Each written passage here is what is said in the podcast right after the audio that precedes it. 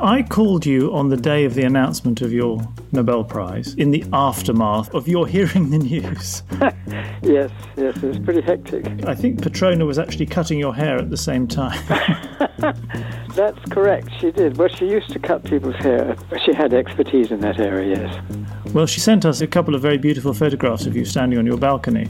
Um, and so we could see for, with our own eyes that she'd done a good job. So. yes, I think she did, yes. Roger Penrose spent many months of the pandemic in isolation. While on the one hand that meant having to get haircuts in the kitchen, on the other hand it gave him time to contemplate some of the questions that he continues to grapple with. He shared some of his thoughts in this chat from season two of the podcast, and I very much hope you enjoy this encore presentation.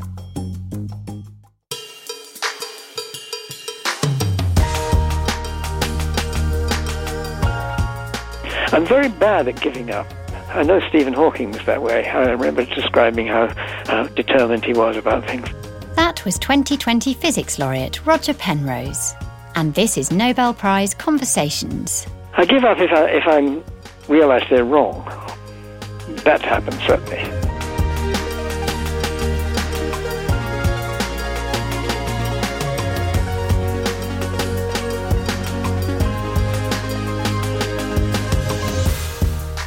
British mathematician and physicist Roger Penrose was awarded the 2020 Nobel Prize in Physics for his work which showed that black holes are a direct consequence of the general theory of relativity. In December 2020, he received his Nobel medal and diploma at a ceremony in London, not Stockholm. It was one of the few times he's left his home in the past year, where he's been in isolation due to the coronavirus pandemic. Nobel Prize Conversations is produced with the support of our Nobel International partners 3M, ABB, Ericsson, and Scania. Your host is Adam Smith, Chief Scientific Officer at Nobel Prize Outreach. Adam reached Penrose by phone in the solitude of his home in Oxford and began by asking him how his experience of lockdown has been. Yes, well, I don't think we can say too much about the future at this present stage, but I mean, the vaccine presumably will will reduce the thing considerably, and so maybe it'll be all right to travel. I, I'm quite happy about not traveling, actually. I mean, I had an enormous number of uh, appointments occupying almost the entire year, which never took place. Yes, and so more time to think, although you, you don't seem to be short of time to think, but. well, I was doing a lot, lot of that before. The, you see, I was doing quite well until the Nobel Prize came along, and then, and then it rather got put on hold for a while, the things I was thinking about. No, I, I was, I was taking advantage of lockdown to develop some ideas which I'd thought about a bit before, but not, not really to the extent I was able to. Mm because all these travels were, were, were cancelled and so on. Mm. Um, but in general, are you good at clearing the decks to give yourself space? Well, not in the, not in the literal sense. My decks over here, I can see all stacked up with papers and things like that. But in in, in the in the sense I think you mean, mm. uh, I don't know if it's ever cleared like that. There's so many things going on which involve thinking about different things it's not too easy to develop particular ideas that I've been trying to work on. Well, there are about three of them. You see, that's the trouble. Mm. Well, one of them is a, is a book which I keep putting off, um, using the the pictures, the prints and paintings of the artist M.C. Escher to illustrate various mathematical themes. So I, I have a contract with with my publisher to write this book, but I'd done almost nothing about it except give a couple of talks which, in which I explained the sort of thing I was, had intended to do. The surreal works of Dutch graphic artist M.C. Escher won him a reputation as a master of illusions. Escher's work captured Roger Penrose's imagination as soon as he first encountered it when visiting an exhibition in the Netherlands and the 1958 paper that Penrose wrote with his father Lionel, called Impossible Objects, a special type of visual illusion, was in part a result of that visit. That paper, which introduced the famous Penrose triangle, also contained an illustration of an endless staircase that became known as the Penrose Stairs. The paper eventually found its way back to Escher.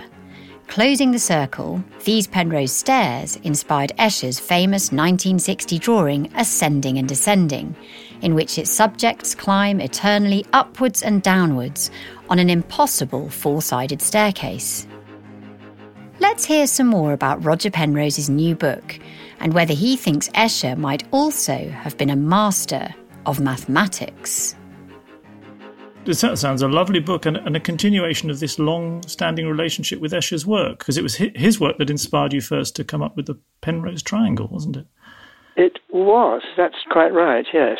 It was very curious because later I realized what it was is some people, I think, I don't remember it was the BBC or something, it was quite a long time ago, where they uh, had a, a program which was supposed to be on twistor theory, which is something, it's quite technical mathematics, and quite why they thought it would make good um, uh, good program for the general public. I wasn't sure, but anyway, uh, they were making this thing, and then I. Uh, what was it? Yes, they asked me, "What good is it?"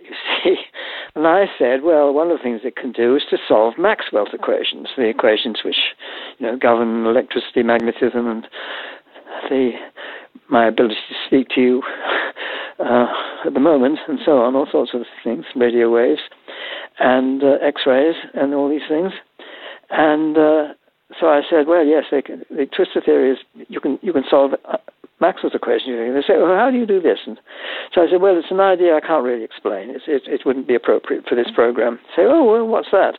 Well, it's called cohomology. They say, oh, well, couldn't you explain that? No, no, there's no way I could possibly explain that. And then I sort of, the next day, as I woke up in the morning, I thought of an idea, namely the impossible triangle, which is an illustration of cohomology. You see, locally, it makes sense, but you don't know how far away from the eye. So if you look just a, small, a corner of the, the triangle, say, um, it could be closer or it could be further away if you're drawing a picture of it, you see. Mm-hmm. So that you have that freedom. And having that freedom, you can go around the symbol, around the triangle here, and produce a contradiction. The way you characterize this contradiction is by in terms of what's called cohomology that describes the degree of impossibility actually in the picture. So I realized that it was actually an illustration of that, but uh, they didn't use it. but it did seem that that's something that one could use because a lot of Escher pictures, I could see lots of things that you could illustrate using Eschers. And I had thought of, okay, having one, one chapter on this topic, one chapter on that topic, one chapter on another. But then you find that the Escher picture, which best illustrates the first topic, also illustrates the second topic and maybe the third topic at the same time. So he crams so many of these things all at once into a single picture. And it makes the organization extremely difficult. I suppose as a starting point for people to start to think about the mathematics, the pictures would be lovely po- points of reference. I think the idea was to start off and show what these pictures illustrate mathematically, and then maybe say a little bit which goes beyond them, and then for the rest of it, just give references. Mm-hmm. So that's the way I think we would plan to do it. For example, there are lots of these um, tessellations with animals and creatures and people and so on, um, which illustrate various symmetries. And there are these 17 different symmetry groups which are illustrate. Escher it does illustrate each one of those, which is very striking. And uh, this will lead on to these things which I've been doing, which are not periodic. You see, they they they look as though they're periodic, and you only have a small number of pieces which you fit together. And uh, Escher would have would have absolutely made hay with this if he'd been alive. He unfortunately died. He died about the same time as my father did, and neither of them uh, were able to see this, which I, was always a great regret for me. That's a shame. So this is things like the Penrose tiling pattern, the fivefold. So yeah, did Escher himself understand the mathematics behind his patterns? I think he did. You see, he always said that he was very bad at mathematics or something, but who knows what that means.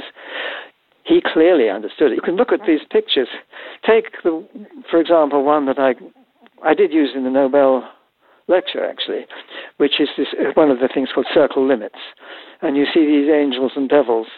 Unless I use the fish, I can't remember if I use the fish or the angels and devils. But anyway, you see you see them interlocking and forming this pattern and you look at the pattern and you see the angels and devils get smaller and smaller as you get towards the edge. It was the fish, I think. it was the fish. Okay, yes. so the fish gets smaller and smaller as you get to, towards the edge. But in the well, in the geometry that they are inhabiting, they don't think they're smaller. They think they're the same size as the ones in the middle. But this is what's called a conformal representation. So it's you squash them down in all directions by the same amount. Another way of saying this is that angles, if you see the fish have a certain angle on its fin, then that angle is going to be exactly the same no matter how small it is.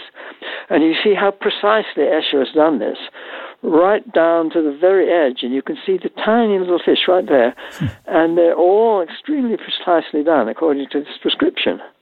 Now, you can't do that without understanding something of the mathematics. So he clearly did. I consider that he was a mathematician. He just never sort of admitted to it. when he was growing up, Penrose's parents hoped he would pursue medical research instead of mathematics. But it turned out that a sort of academic accident prevented it. We'll hear more about that later, but first, Roger Penrose tells us how sharing a common interest in geometry with his father Lionel Penrose, a leading researcher in medical genetics in the 1950s, helped create an uncommon father and son publishing team. So you mentioned that you're sad your father didn't see your, for instance, your tiling pattern, and it was it was with him that you published a joint paper, this original triangle. It's fascinating that you were in, in a sense, colleagues with your father as as well as being father and son. It's it's an unusual relationship. Yes. Well, we wrote more than one. That was one paper we wrote together. We wrote another one together, which was, I would say, that paper that is was more my contribution than his in a sense. Although he he developed the staircase from what I he developed all sorts of buildings which were impossible in one way or another, and then he came up with the staircase. And we then sent the paper to Escher. We'd given reference to the catalogue to the, the museum exhibition in, in uh, Amsterdam, where I'd seen the Eschers for the first time. And uh, he then had a bit of correspondence with my father. And then I traveled when I was on, I think I was a lecture tour or something in, in the Netherlands, and I telephoned Escher. My father had his phone number, and he invited me and my then wife to to tea, and he I talked to him for a bit, and then he had these two piles of prints on one on either side of him. There was a long table. I was at one end of the table, and he was at the other. And he said, "These these one on his left." He said, "I'm very short of these. The ones on the right, you can choose one." So he just pushed them over to me, and I leafed through them, and I thought, "My God, I've got to choose one of these. Now, which one on earth can I choose?" So I picked one out, which I thought I hadn't, I'd never seen before. And he was very pleased I picked that one out because he said, "Well, people don't usually understand that one." so I thought that was that was quite flattering. It was a test, yes. Well done, you passed. Yes. You could think it was a test, yes. Did Escher's house look like uh, an Escher drawing?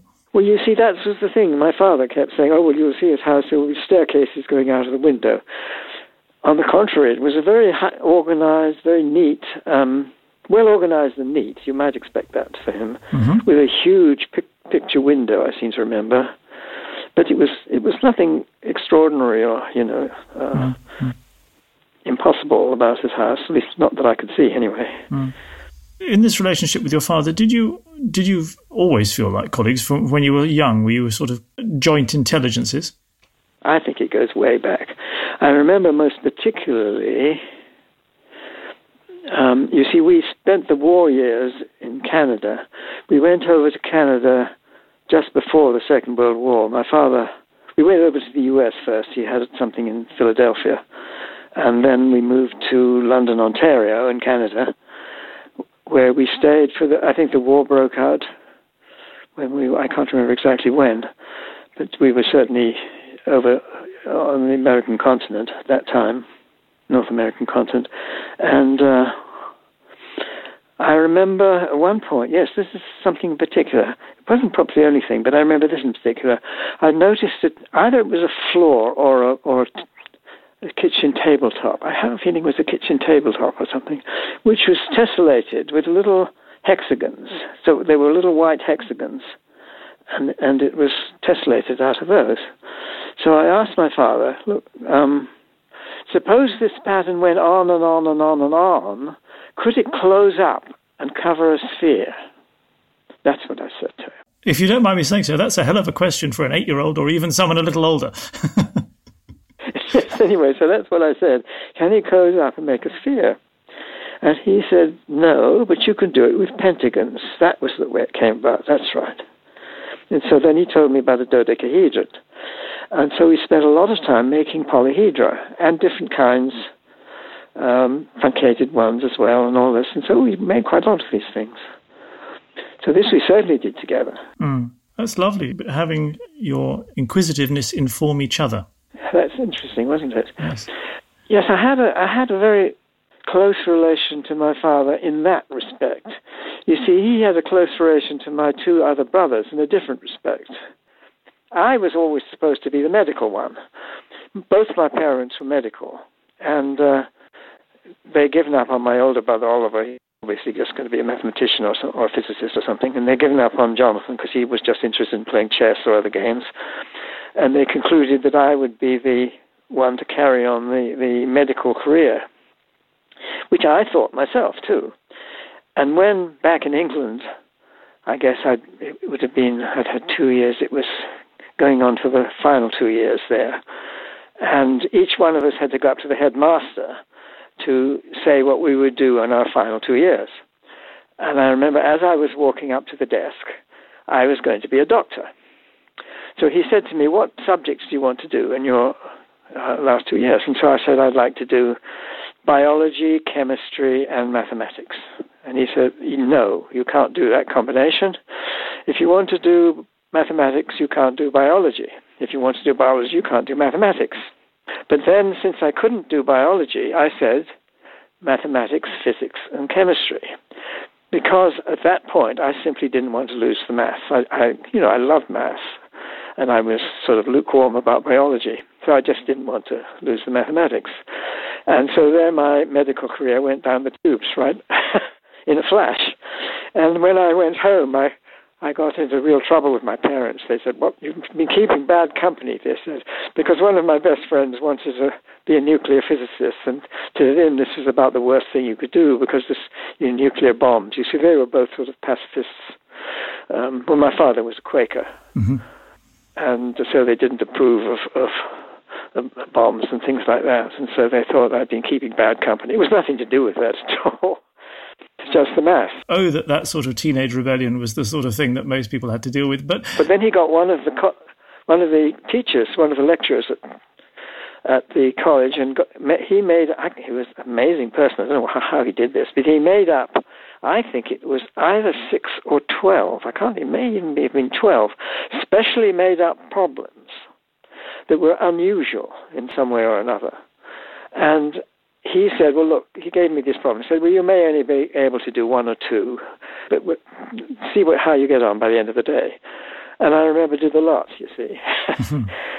and I gave him to him, and he was pretty impressed with that. So he thought maybe he told my father, and then my father sort of gave in. Lovely stories. And but how odd that, in fact, an act I mean, maybe maths would have would have had its way anyway. But at least when you met the headmaster, that an accident of timetabling um, pushed you further towards maths. Yes, I mean later on I would have been able to do biology and maths. Uh, you could have done both, yes. But at that time, you they were sort of too foreign to each other. Yes. Yes, it is. That was certainly an accident of, of the way things were at that time. Yes.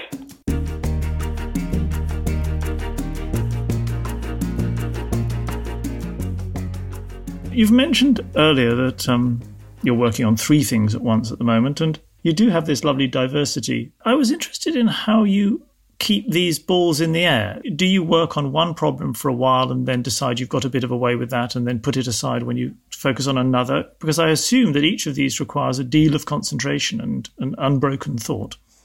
I think it is something like that. But you see, they are sort of connected on the whole. I mean, in effect, the least clearly connected is the uh, the non-periodic tilings. Although that is an illustration of a non computable problem. You see, the tiling problem, I mean, that was an interest of mine. Yes, that was another interest of mine. You see, well, you see, it goes back in a way to when I was a graduate student in Cambridge. Well, it goes back earlier than that, but when I was a graduate student in Cambridge, and uh, I was supposed to be doing pure mathematics. I was supposed to be doing algebraic geometry under under Hodge, and uh, I thought, well, there's you know, there's a lot of time. I can go to other lectures which might interest me, and so I went to Bondi's lectures on on uh, general relativity and cosmology. I went to Dirac's lectures on quantum mechanics, the great physicist Paul Dirac, on quantum mechanics, and I went to a lecture course by a man called Steen on mathematical logic. And they each played a role, you see. When I the mathematical logic one, that's where I learned about Gödel's theorem, and I remember talking about mathematical logic when I was an undergraduate, actually, to to a colleague of mine. This was Ian Percival, who who also became a later a physicist and a fellow of the Royal Society.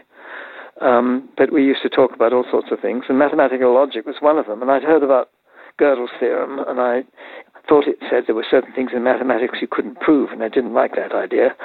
But then I went to, to Steen's course, and he explained it very clearly.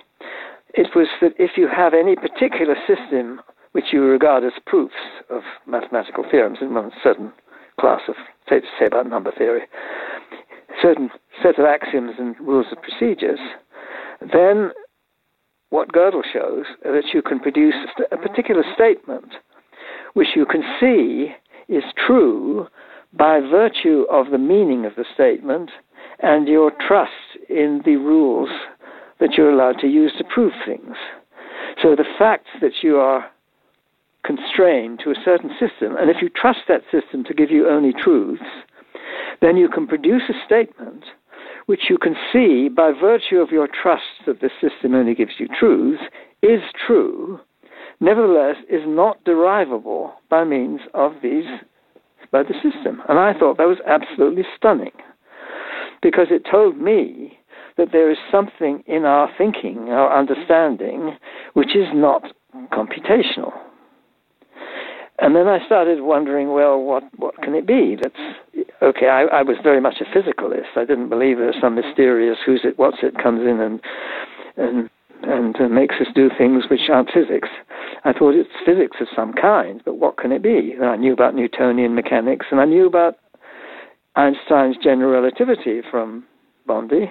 I thought it would be pretty difficult to put on a computer, but we now know you, know, you can do things like these LIGO uh, simulations of black holes spiraling into each other, and you can see the signals in the in the LIGO uh, detector. So it's clear you can do, put that on a computer. What about quantum mechanics? Well, I remember hearing Dirac's first lecture. And his first lecture, I think it was his first one, and he talked about the superposition principles. He said a particle can be here and it can't be can be there, and it can be here and there at the same time. And then he took out a piece of chalk, and so people tell me he broke it in two, I think. And he would say, "What about this piece of chalk? This could be here and there." And then uh, my mind wandered, and I was looking out of the window and thinking about something else. And then, when I, my concentration came back to the lecture, he'd gone on to the next thing. I had in mind that he'd said something about how much energy it would cost for something. I didn't know what it was. And that puzzled me ever since. That whatever it is that collapses the wave function must be a physics which is beyond computation. And that that physics, since it's beyond computation, should be the physics which is taken advantage of by our conscious brains.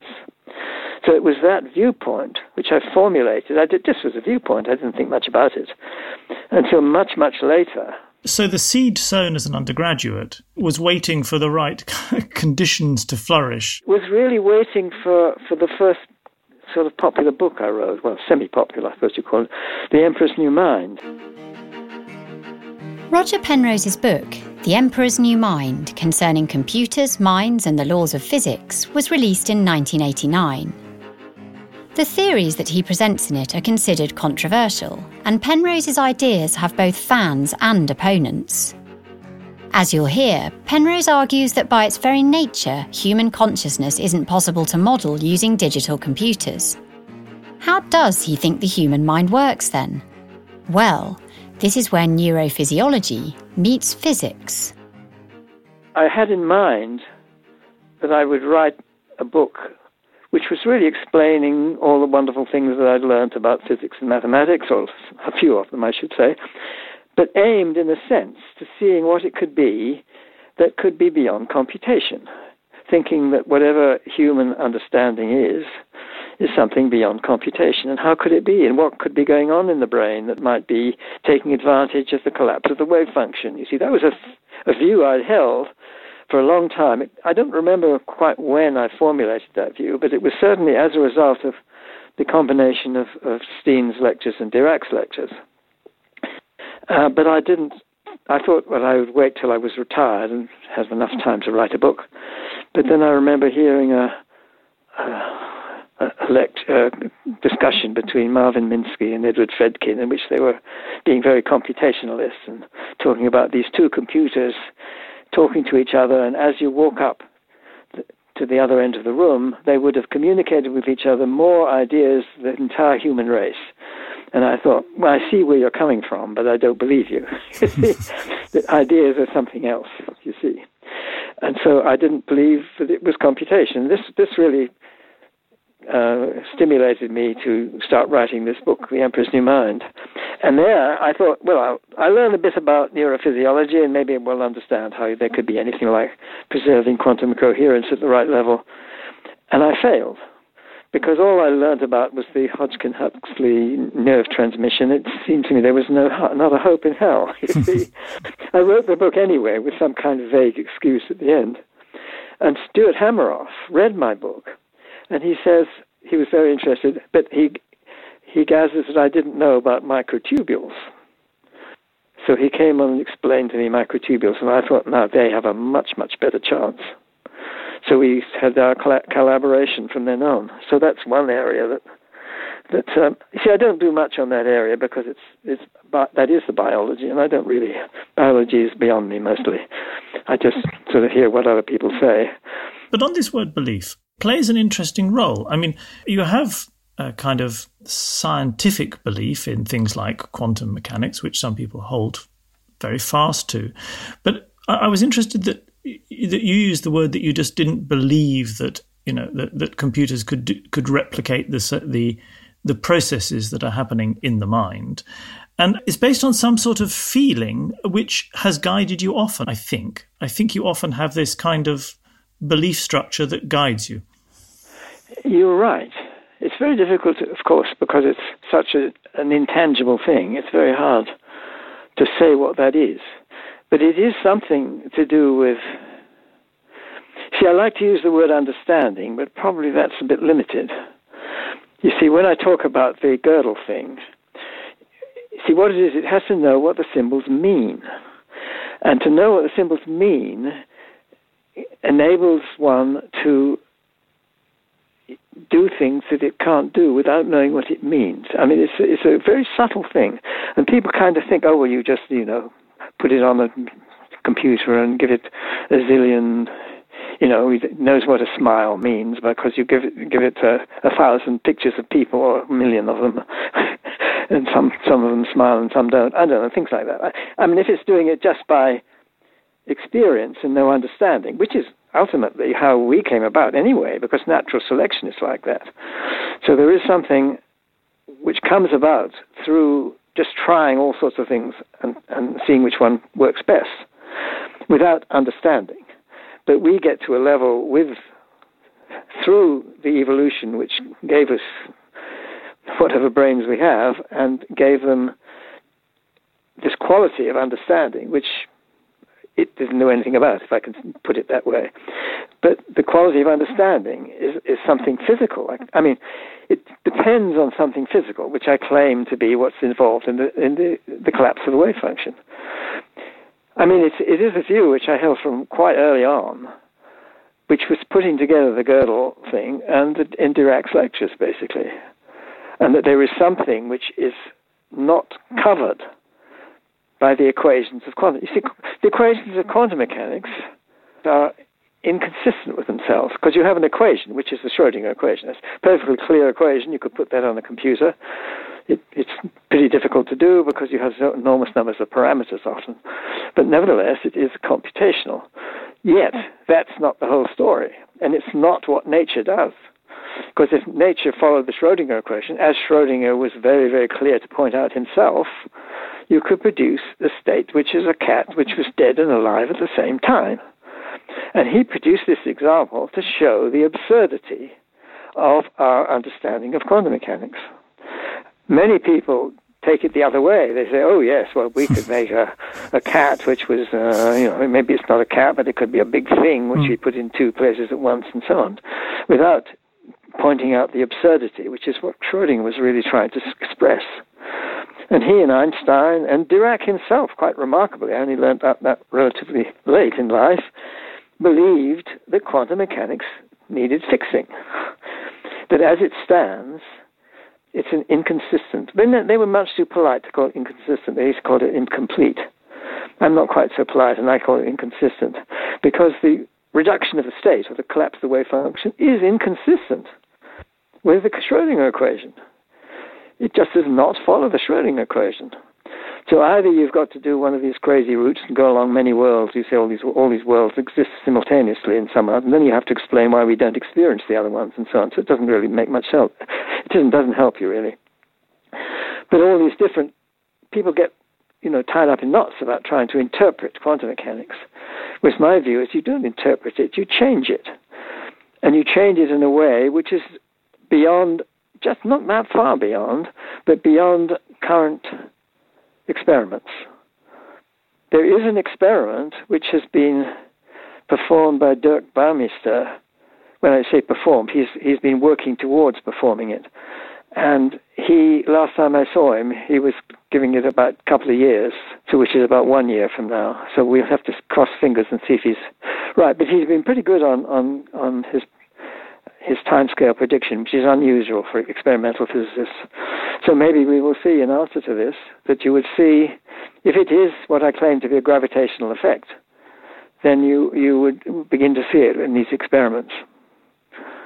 So there are, it, we're just on the sort of borderline of, of, experiments which, of course, it might not be gravitational, but it seems to be gravitational is by far the best candidate because you can see it's inconsistent with quantum mechanics in in quite simple situations. So there is a problem. Mm. Mm. At least I should say the basic principles are inconsistent with each other. So there's something's got to something's got to go. Well, some yes, I mean, I mean fundamentally, um, at the level of the black hole, for which you were you know, the research for which you were awarded the, the Nobel Prize, there's a fundamental inconsistency between gravity and quantum mechanics. There is indeed this is the thing that people call, I don't know if you're referring to the same thing, but there is a thing that people call the information paradox. It's remarkable that most people, that I, most physicists that I know, go along the quantum route, which they shouldn't do, in my view. You see, in a black hole, it really comes from Stephen Hawking's um, black hole evaporation thing. The fact that the black holes, well, they swallow information. Mm. And then when they evaporate away, according to Hawking evaporation, what happens to the information that they swallow? Well, maybe it goes into the radiation, maybe it goes destroyed on the singularity, um, but it gets lost, whichever way well, no. If it, what gets destroyed on the singularity gets lost. Some of it may come out in the radiation, and there's a big argument about how much does, but some has to get lost on the singularity. So you do have to violate the information conservation, which means violating unitarity, which means violating the Schrodinger equation. So, yes, black holes must violate the Schrodinger equation. I think that's pretty clear. But No, when I say it's pretty clear, it's not pretty clear because many physicists believe it can't. I'm sorry, it's clear to me, but it's not clear to other people. They, you see, they think, I don't know, I can't understand. They're just so wedded to unitarity. When I say unitarity, that's what I mean. It's in simple minded, well, it is a Schrodinger equation. It means that the evolution follows this equation. Yeah. And so you can't lose information. The Schrodinger equation doesn't lose information. So how does it do it? And Schrodinger himself was modest enough to say that his equation has to be not the answer to these issues. There's something else going on. Again, it comes back to this question of a kind of belief, a kind of adherence to a scientific philosophy that people seem very willing to to, to buy into, and um, uh, I'm sure for for good reason. But I don't know whether you think that um, it's to the service of physics in general that people feel so strongly about their particular thing, whether it's string theory or whatever. I mean, I think it's it's a necessary feature. You see, sort of commitment that people have to their ideas, which enables them to delve into them sufficiently to explore them fully, which if they didn't, you might never know, even if it's wrong. And then you can find out it's wrong, at least you'd hope to, although that doesn't necessarily happen. Um, yeah. That's a good answer. So I think that's plus. But what's the minus? Is that people so infrequently can be deflected from this sort of view. I remember Dennis Sciama, who was he was Stephen Hawking's supervisor. He was also my mentor, I would guess you call it. He, he was not a supervisor of mine, but he, I did learn an awful lot of physics from him. He somehow um, picked up on me and decided he was going to teach me physics.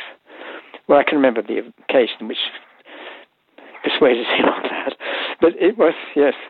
But anyway, we used to do things like drive to Stratford and watch the plays, and as we did, he would he would talk very animatedly about various things, which excited me very much.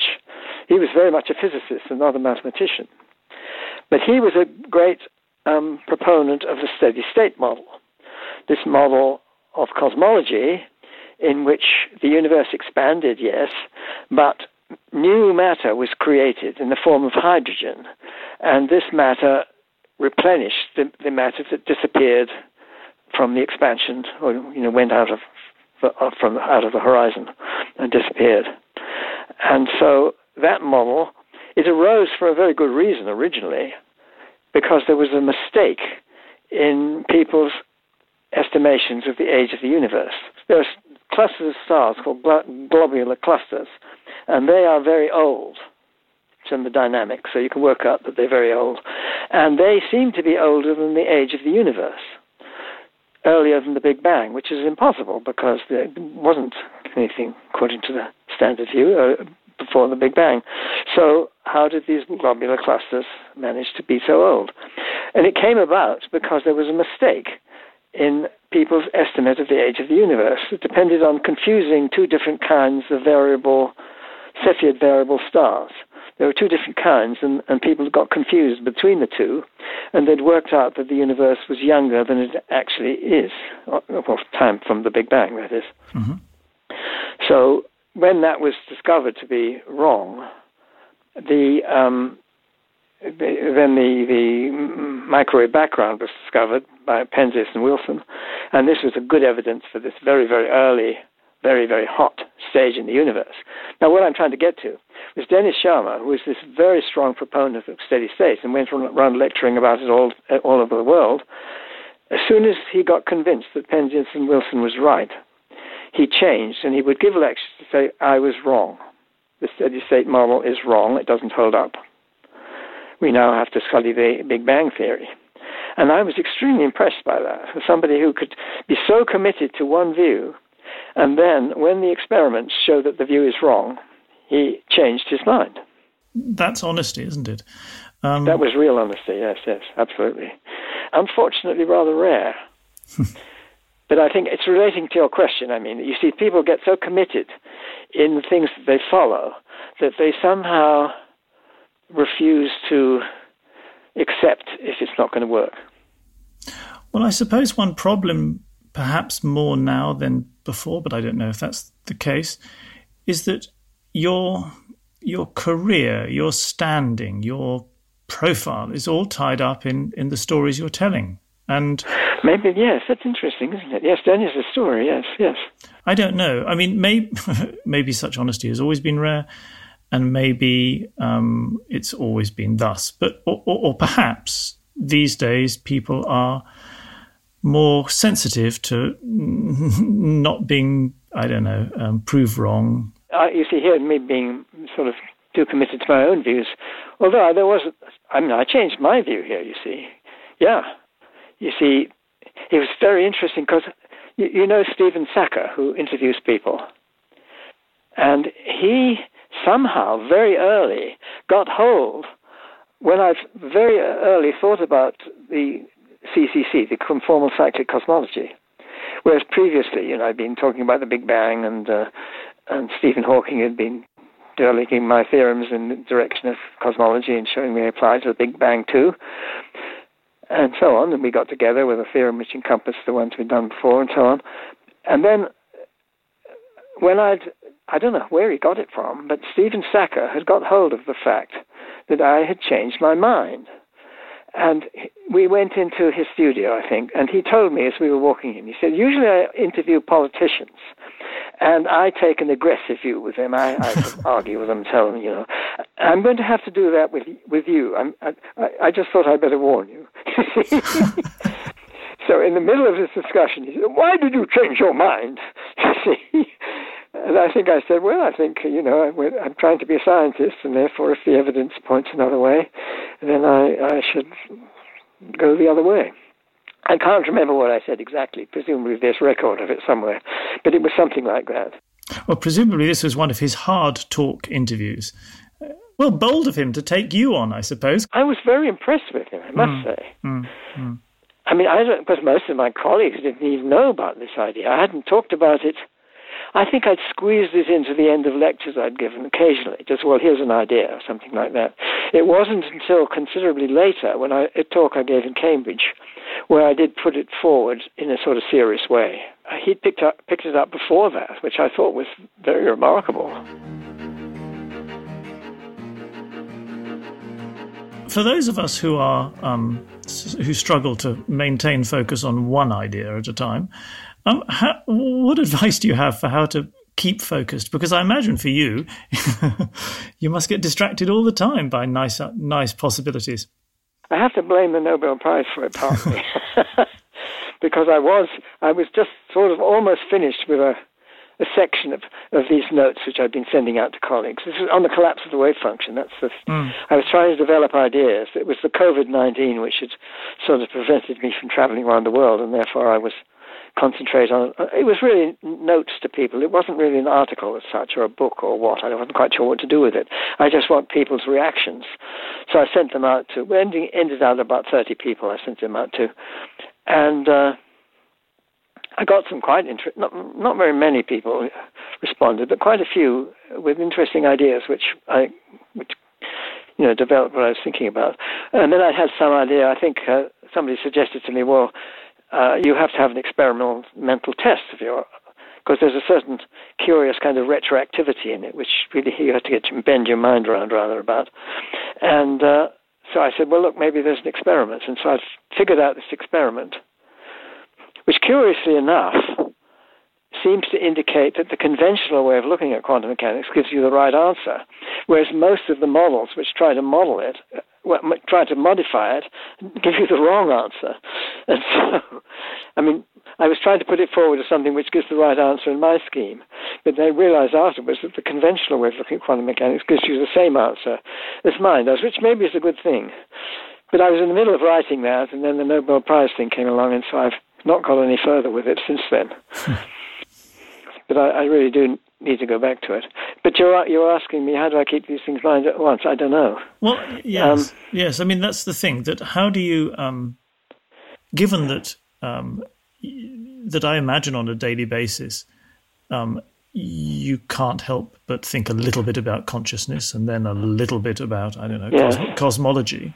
How do you sublimate the cosmology yeah. and keep concentrated on the consciousness?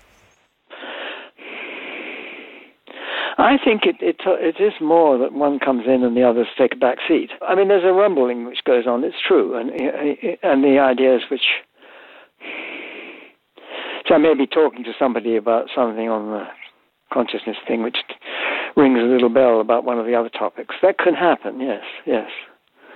I think that can happen, but there's not much sort of deep thinking about the other topics. But it's difficult to know what does deep thinking do. I find so much I, I deep think about something, and I just go along the same lines every time. So that, it's really something needs to come in to change the way you're thinking about something, and it may be an idea from a different topic. So that sometimes does happen. Yes. Yes, because on our call just on the day of the Nobel Prize announcement, you mentioned that lovely story of the essential idea occurring to you as you were crossing a road, and you know you never know when these things will pop in. So I suppose it's just being being receptive to that happening, and then having a good enough memory to realise what's just happened. Well, therefore, that was the one which which rather almost got, it almost got lost. I had another one more recently, which I was afraid it was going to get lost, but I managed to retrieve it, fortunately. um, but that one, yes, the, the trapped surface idea for the black holes, yes, that was the one that won the Nobel Prize. I had no idea at the time, of course.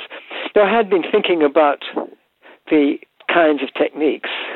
I just didn't see how to use them. Mm.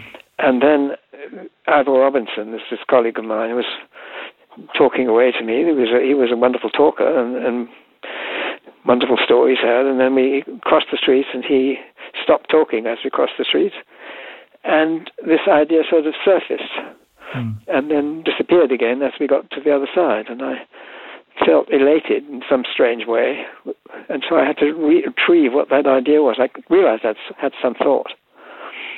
I'd had to work all the way through what I was doing in the day before I got to it.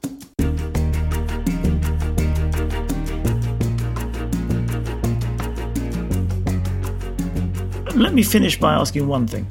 Um, yes. Do you ever give up on a thought? Do you give? Do you ever just think something is just beyond anybody's ken, and you're just not going to bother with this one? I'm very bad at giving up. It's true. I'm, I'm very. I know Stephen Hawking was that way. I remember describing how, how determined he was about things. But it's true. I don't easily give up on things. I give up if I if I realize they're wrong. That happens certainly. I had a completely crazy idea early on. Yes. I don't believe it anymore. But I, I, I tend to stick to these ideas, yes. I'm not very good at giving up on them. Well, I have ideas which I just you know don't think there's much chance, but maybe I've got. To, yeah, I mean, there's this problem of tiling the plane with a single shape, which forces non-periodicity. You know, I did it with two shapes. You see, is there a single shape? People call it an Einstein. You see, one one stone. can you can you uh, produce an Einstein? So it only it only tiles periodically. And I had a sort of idea of how you might do this and I sort of drew it up. And I have a blackboard in my bedroom, you see. it's a whiteboard, yes in my bedroom, and I'd drawn up these things to try and see if I could do it. See, I don't believe that's going to work, actually. But it's, an, it's a thought which is worth exploring. Fabulous. What's I mean, the... that particular thought. I mean, maybe there is an Einstein, but the, the particular concept of an Einstein I had, I think it's too far fetched that it's not likely to work. But it has a chance. I would say that has a, probably about a, a 5% chance. But you see, when I had an, an idea, usually it's only about 50%. See, so people used to say when they have an idea, they know they're right, you see. I don't think it's ever quite like that. But it's an idea like the tiling one. You see, I, I had my pentagon tiling, and I'd drawn it out for a friend of mine who was in hospital to try and cheer her up a bit. And uh, later on, I thought, looking at this pattern, is there a way of making it into a jigsaw puzzle? So you put little knobs and notches on the pieces and force that arrangement. Now, I, that, you see, I, uh, you might call it an inspiration or something. It was true, but I was giving it about 50%. I think, I think that's, if I have a thing, something which strikes me as a good idea, maybe has a 50% chance. I think when I thought CCC, the formal cyclic cosmology, I, I was giving it, say, 50%. that's not a very accurate 50. It could be 20 or 80. sure, but it's a lovely insight that it doesn't come as a ready formed, 100% right idea. No, it doesn't. That's absolutely right. It's mm. not a 100% certain idea. It needs thinking about. It's an idea which has got a chance. I'd say that's it. And it's different from ways of thinking before, and it has a chance, yes. A, a, lovely phrase, an idea that's got a chance. I like that. And the whiteboard in your bedroom is there because you wake up full of ideas, or it just... is there for that reason? Yes, yes. yes I wouldn't put. Well, it's partly because I've got too many boards. you see, I have a blackboard which I've got in my study.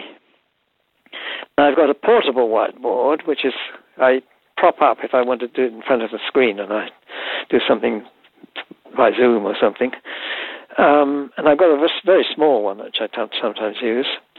And then I had this whiteboard, and I couldn't think where to put it, so I thought to put it in the bedroom. it's a little bit distracting because I've got a picture on there which I don't think I should be thinking about. I should rub it out. it's just a distra- I don't think it's a. It's not an idea as such. It's just an explore, exploring something. I have to finish by asking whether there's something magic about the board rather than a pen and paper. which I much like I like blackboards much the best. And I think they are better in a way. I, whiteboards I'm not so keen on. But they, they're not so they're not so much worse than blackboards. Mm. But it's something about the chalk. There is something about how easy it is to change things. Mm. I think that's it. You put something out and you can modify it much more easily. See, if you draw something well, you could draw it in pencil and keep rubbing it out, but then in a little while your paper rips and that doesn't work. But on the blackboard, you can you can very easily sketch something out, use your hand to wipe it off. See, that's what's superior to a whiteboard. I mean, you get your squirter and you have to yeah, do it, and then it drips all down the board, and, and you, you, you have to mop it up and so on. no, whiteboard, a blackboard is much better because you can just wipe it out if you've got a cloth or your hand, and you can just modify a picture. Or if, if I have an equation, I can just take one thing to term out in the middle and put in the right term, you see. Oh, yeah. No, that's blackboards are much better. I can see online sales of blackboards surging as a result of this. well, thank you so much. That's been a lovely, lovely conversation. Um, well, I hope it's been helpful. Oh, hugely, and hugely enjoyable, fa- fascinating. So, thank you so much. Okay, well, it's been my pleasure.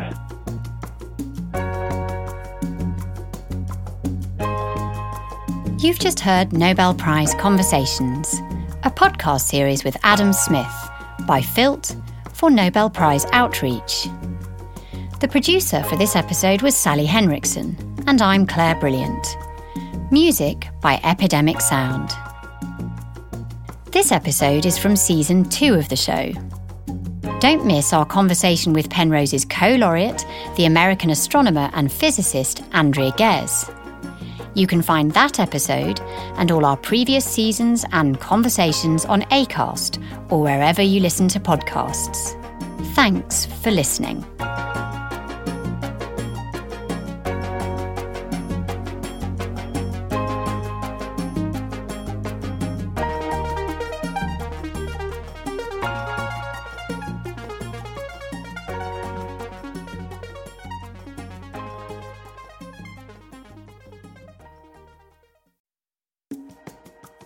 If you're passionate about the Nobel Prize, you won't want to miss a single episode of our podcast. Be sure to subscribe. We're available on Acast, Amazon Music, Apple Podcasts, Google Podcasts, JioSaavn, Spotify, and many, many more popular platforms.